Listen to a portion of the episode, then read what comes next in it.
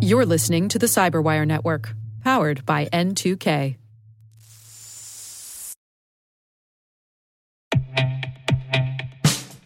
And now, a message from Cyberbit. Mastering cybersecurity is like mastering a sport. You build muscle memory through rigorous practice, then you train as a team to foster cohesion while operating under pressure. Like athletes, cybersecurity professionals thrive on hands on simulation. But traditional courses, certifications, and open source labs won't build you a winning team. You need Cyberbit. Cyberbit offers a hyper realistic simulation environment for your SOC, IR, and C suite to refine your skills, all using the market leading SIEMs, EDRs, firewalls, and WAFs they use every day. Cyberbit is offering Cyberwire listeners a free live fire exercise. Sign up your team now at cyberbit.com slash cyberwire.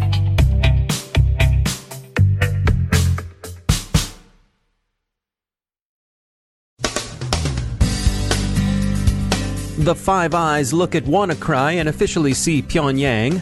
The new U.S. national security strategy emphasizes economic power and cybersecurity and names the adversaries. Hexmen are no superheroes. More Bitcoin theft bankrupts an alt currency exchange. An Android Monero miner can basically melt your phone. Users leave Lexmark printers open to the internet. Anubis spy peeks at Arabic speaking Android users. And can you guess the two worst passwords of 2017? I'm Dave Bittner with your CyberWire summary for Tuesday, December 19th, 2017. This is perhaps unsurprising news since it's widely become the consensus, but the U.S. has publicly blamed North Korea for WannaCry. White House Homeland Security Advisor Tom Bossert said in a Wall Street Journal piece published yesterday that, quote, the attack was widespread and cost billions, and North Korea is directly responsible. End quote. Bossert noted that the other four Five Eyes, Australia, Canada, New Zealand, and the United Kingdom, see the same thing. The White House has since followed up with more official statements today. The dots are being connected through the activities of the Lazarus Group. The U.S. isn't alone in blaming North Korea. Indeed, if anything, it's late to the party since the UK and others have made this attribution as early as June. The British Foreign Office today joined again in fingering Pyongyang for WannaCry. To review the history of WannaCry, its initial outbreak took place between May 12th and 15th of this year. It infested more than 300,000 devices worldwide. Regarded as a worm because of the way it propagated itself, WannaCry scanned for vulnerable Windows machines, accessed them with the Eternal Blue exploit, alleged NSA attack code released by the shadow brokers, and then used a double pulsar tool to install itself and execute. The ransomware then encrypted data on the affected computers and demanded a ransom payable in Bitcoin. Less than $150,000 seems to have been paid, which would make an effort like this pretty much a damp squib. The relatively low return on attack has led many experts to the conclusion that WannaCry was really aimed for disruption as opposed to money, although the ease with which the attack was contained by a researcher, Marcus Hutchins, who inadvertently found and tripped a kill switch, could also be the result of simple criminal ineptitude. The Lazarus Group has always been interested in making money and remains so today. What does the U.S. hope to gain from the attribution? The strategy here seems to be to shame North Korea and stiffen international consensus against what Washington sees as an increasingly dangerous rogue regime. Homeland Security Advisor Bossert said today, quote, It's not about holding a country accountable, it's about simple culpability. We're going to shame them for it. I hope that they decide to stop behaving badly online. I'm not naive. End quote. No reaction from Pyongyang that we've seen so far. When one does arrive, it's unlikely to be conciliatory, still less repentant. The attribution comes on the heels of a U.S. statement of strategic policy that identifies North Korea Iran, China, and Russia as adversaries. North Korea and Iran get strong talk, China and Russia a more nuanced but still cold treatment. Chinese and Russian observers are quick to call the document a return to the Cold War. It's worth noting that the U.S. hasn't, for all of its strong words, characterized WannaCry as an act of war. In any case, the new national security strategy disclosed in Washington yesterday emphasizes that the way the U.S. responds to cyber challenges will, quote, determine our future prosperity and security, end quote. Prosperity and security are indeed linked throughout the document, which features an appreciation of economic power as a key element of national power. There are, the strategy suggests, five things the U.S. will do to manage cyber risk. As summarized in Fifth Domain's account, they are identify and prioritize risk, build defensible government networks, deter and disrupt malicious cyber actors, improve information sharing and sensing, and deploy layered defenses.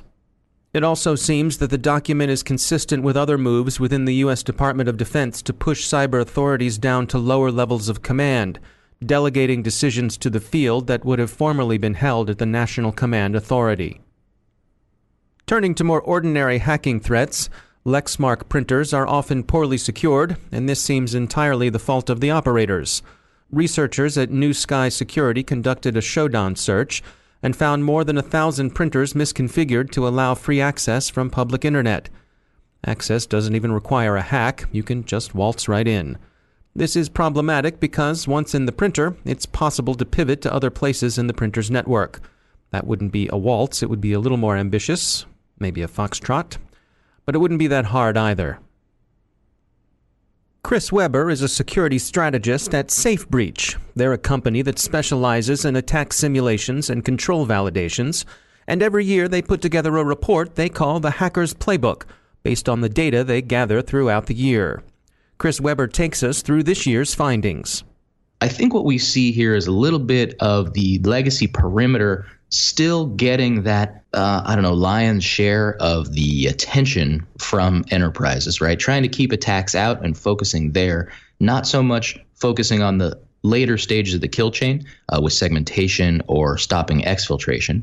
Hmm. Uh, we also see kind of a lack of focus on some of the newer sort of attacks. Uh, ransomware specifically seemed pretty successful in our attacks.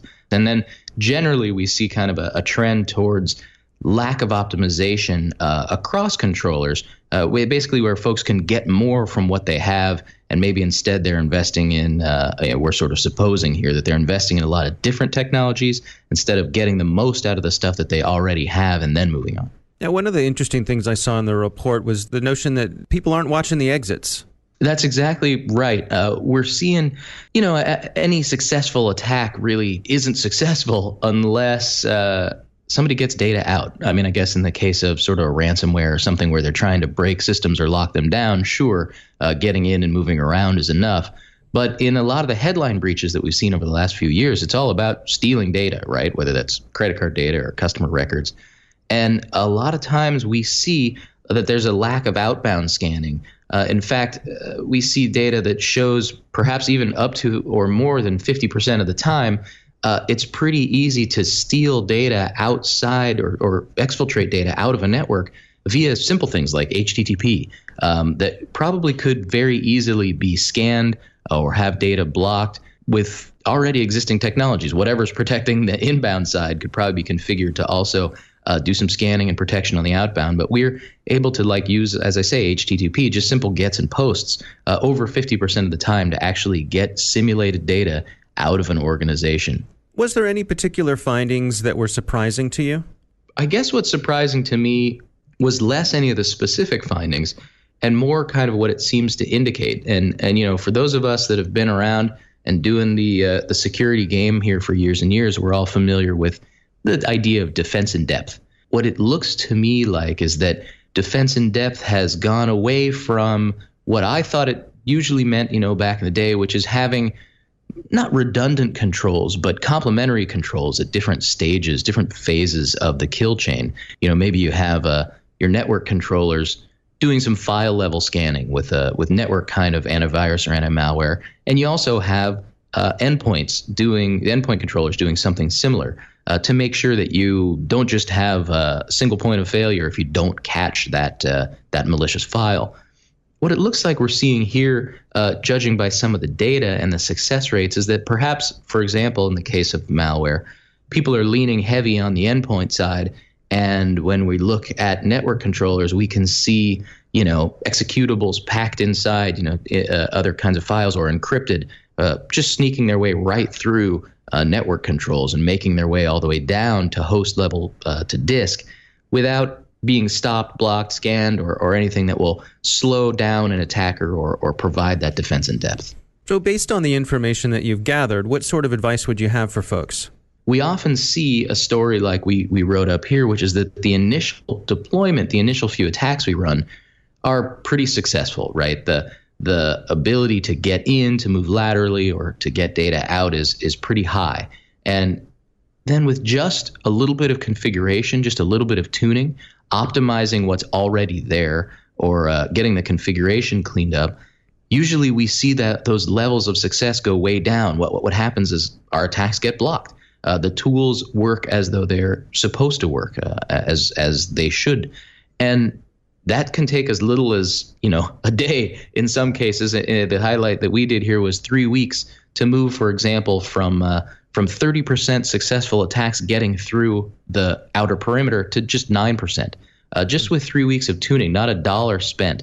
So I think that's the first big recommendation I have is just just go back to what we have. We're often so pushed by the industry, by vendors, by ourselves to just try to get another tool in, to try to fill every gap in our minds uh, because we're worried. We're trying to protect against these attacks. But oftentimes we already have what we need. Uh, our, our next gen firewalls, our proxies, our endpoint controls, our internal segmentation, our traditional firewalls, they can be better tuned and tweaked to actually keep us safe um, rather than having to invest in the next new thing and have our teams learn that new technology and, and try to go from the ground up. That's Chris Weber from SafeBreach. You can find the complete Hacker's Playbook on their website. Guardicore has published the results of its look at an organized Chinese cyber gang. The gang is operating from a coordinated infrastructure and they're going after database service servers. Guardicore finds three attack variants, which they're calling the Hexmen Hex, Hanako, and Taylor. Their MS SQL Server and MySQL services and their goals appear to be a mix of cryptocurrency mining, backdooring, and distributed denial of service. Another Bitcoin exchange, South Korea's Youbit, has been hit with an attack that emptied its coin purse of about 17% of the exchange's total assets.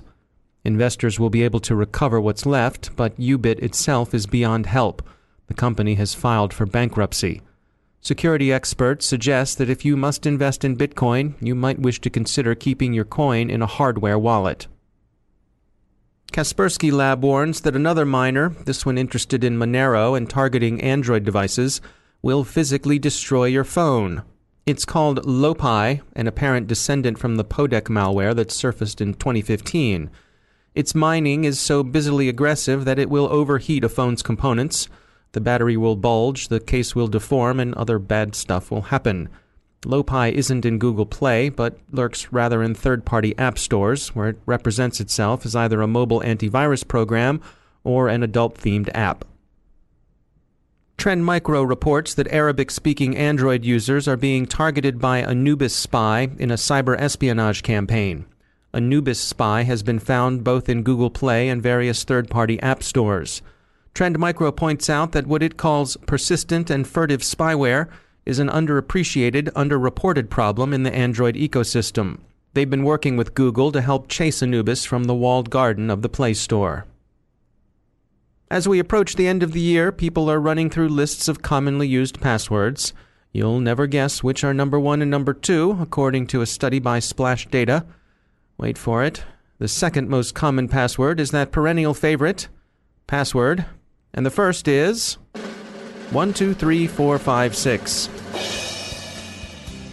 And like a certain brand of hot sauce, people say, I use that on everything.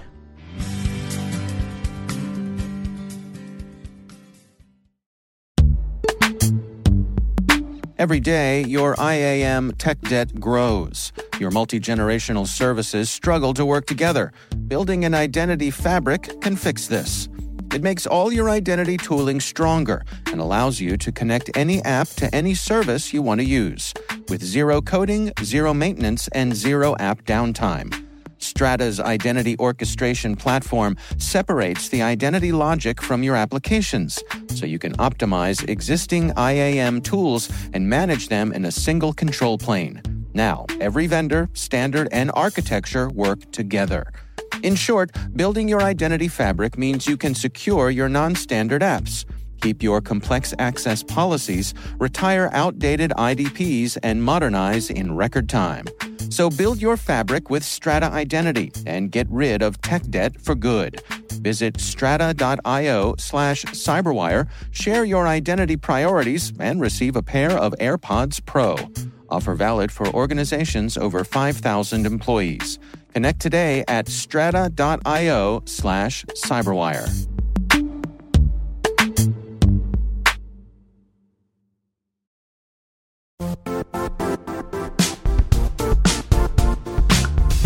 The IT world used to be simpler. You only had to secure and manage environments that you controlled. Then came new technologies and new ways to work. Now, employees, apps, and networks are everywhere. This means poor visibility, security gaps, and added risk. That's why Cloudflare created the first ever connectivity cloud. Visit cloudflare.com to protect your business everywhere you do business.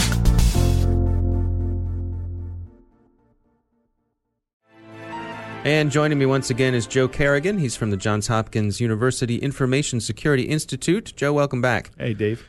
So uh, the holidays are quickly approaching here, and uh, with that is going to come a flood of new IoT devices. Yep. Hitting the web.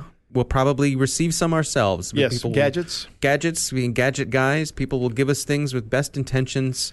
And say, here, you can use this. Just yeah, and it, and the, the first thing that device is going to want is your Wi-Fi password. That's right. Access to your network. Right. And it wants to go connect to some external server and start uploading data somewhere. And uh, it also may want to create some external port, like there there might be some kind of camera where you now can go out and view your camera, a security camera, for example, from the outside world. So if you're at work, you can check on your dog and your cat. You know, watch what the nanny's doing if you have a nanny. Sure. Um, people should be aware that when these things come, they're going to come with some default password. That's the first thing I'm going to recommend. If you get a new device that is accessible on the internet, first off, evaluate do you truly need this device? That's do, do you need that connectivity? do you need that connectivity? Right. If you believe that you do, take the time to secure it and change the default passwords Sure. so that people aren't just you know logging in remotely or or putting it in some botnet like uh, like the Mirai botnet. and do that i mean quickly right Quickly. away you can do that in a way before it's connected to because i've seen these reports where you know people will hose up a camera to the internet and it takes i mean it's moments before that thing is owned by outside forces That's correct. So if you can disconnect your internet connection and then connect the new device to the Wi-Fi network, and you can still actually connect to it from your computer, it just can't reach the internet. And then you can go ahead and change the password if that's possible. And what about the idea of basically having a, a, a guest network for all your iot devices so separating it from the computers where you keep important information Yeah, I would I would definitely recommend doing that if you if you have that technical capability and the hardware to do it. Yeah, that's always a good thing to do. It's segmentation. It's a basic security practice. It's a good idea. Uh, however, that's not going to stop those things from being attacked outside from outside of your network. They're still going to get attacked. You're just going to have that attack be isolated. and It will be less damaging. So you still need to take measures to make sure that that the devices themselves are protected. all right good advice joe Carrigan. thanks for joining us My pleasure, Dave.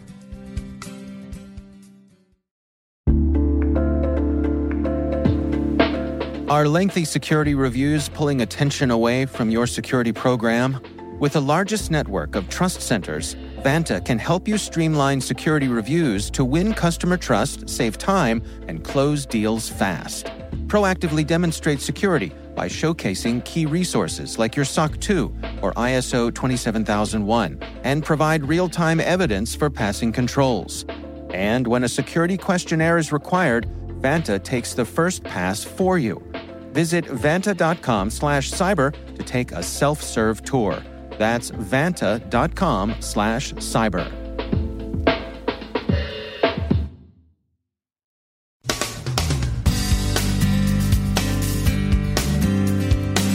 And that's the Cyberwire. We are proudly produced in Maryland by our talented team of editors and producers. I'm Dave Bittner. Thanks for listening.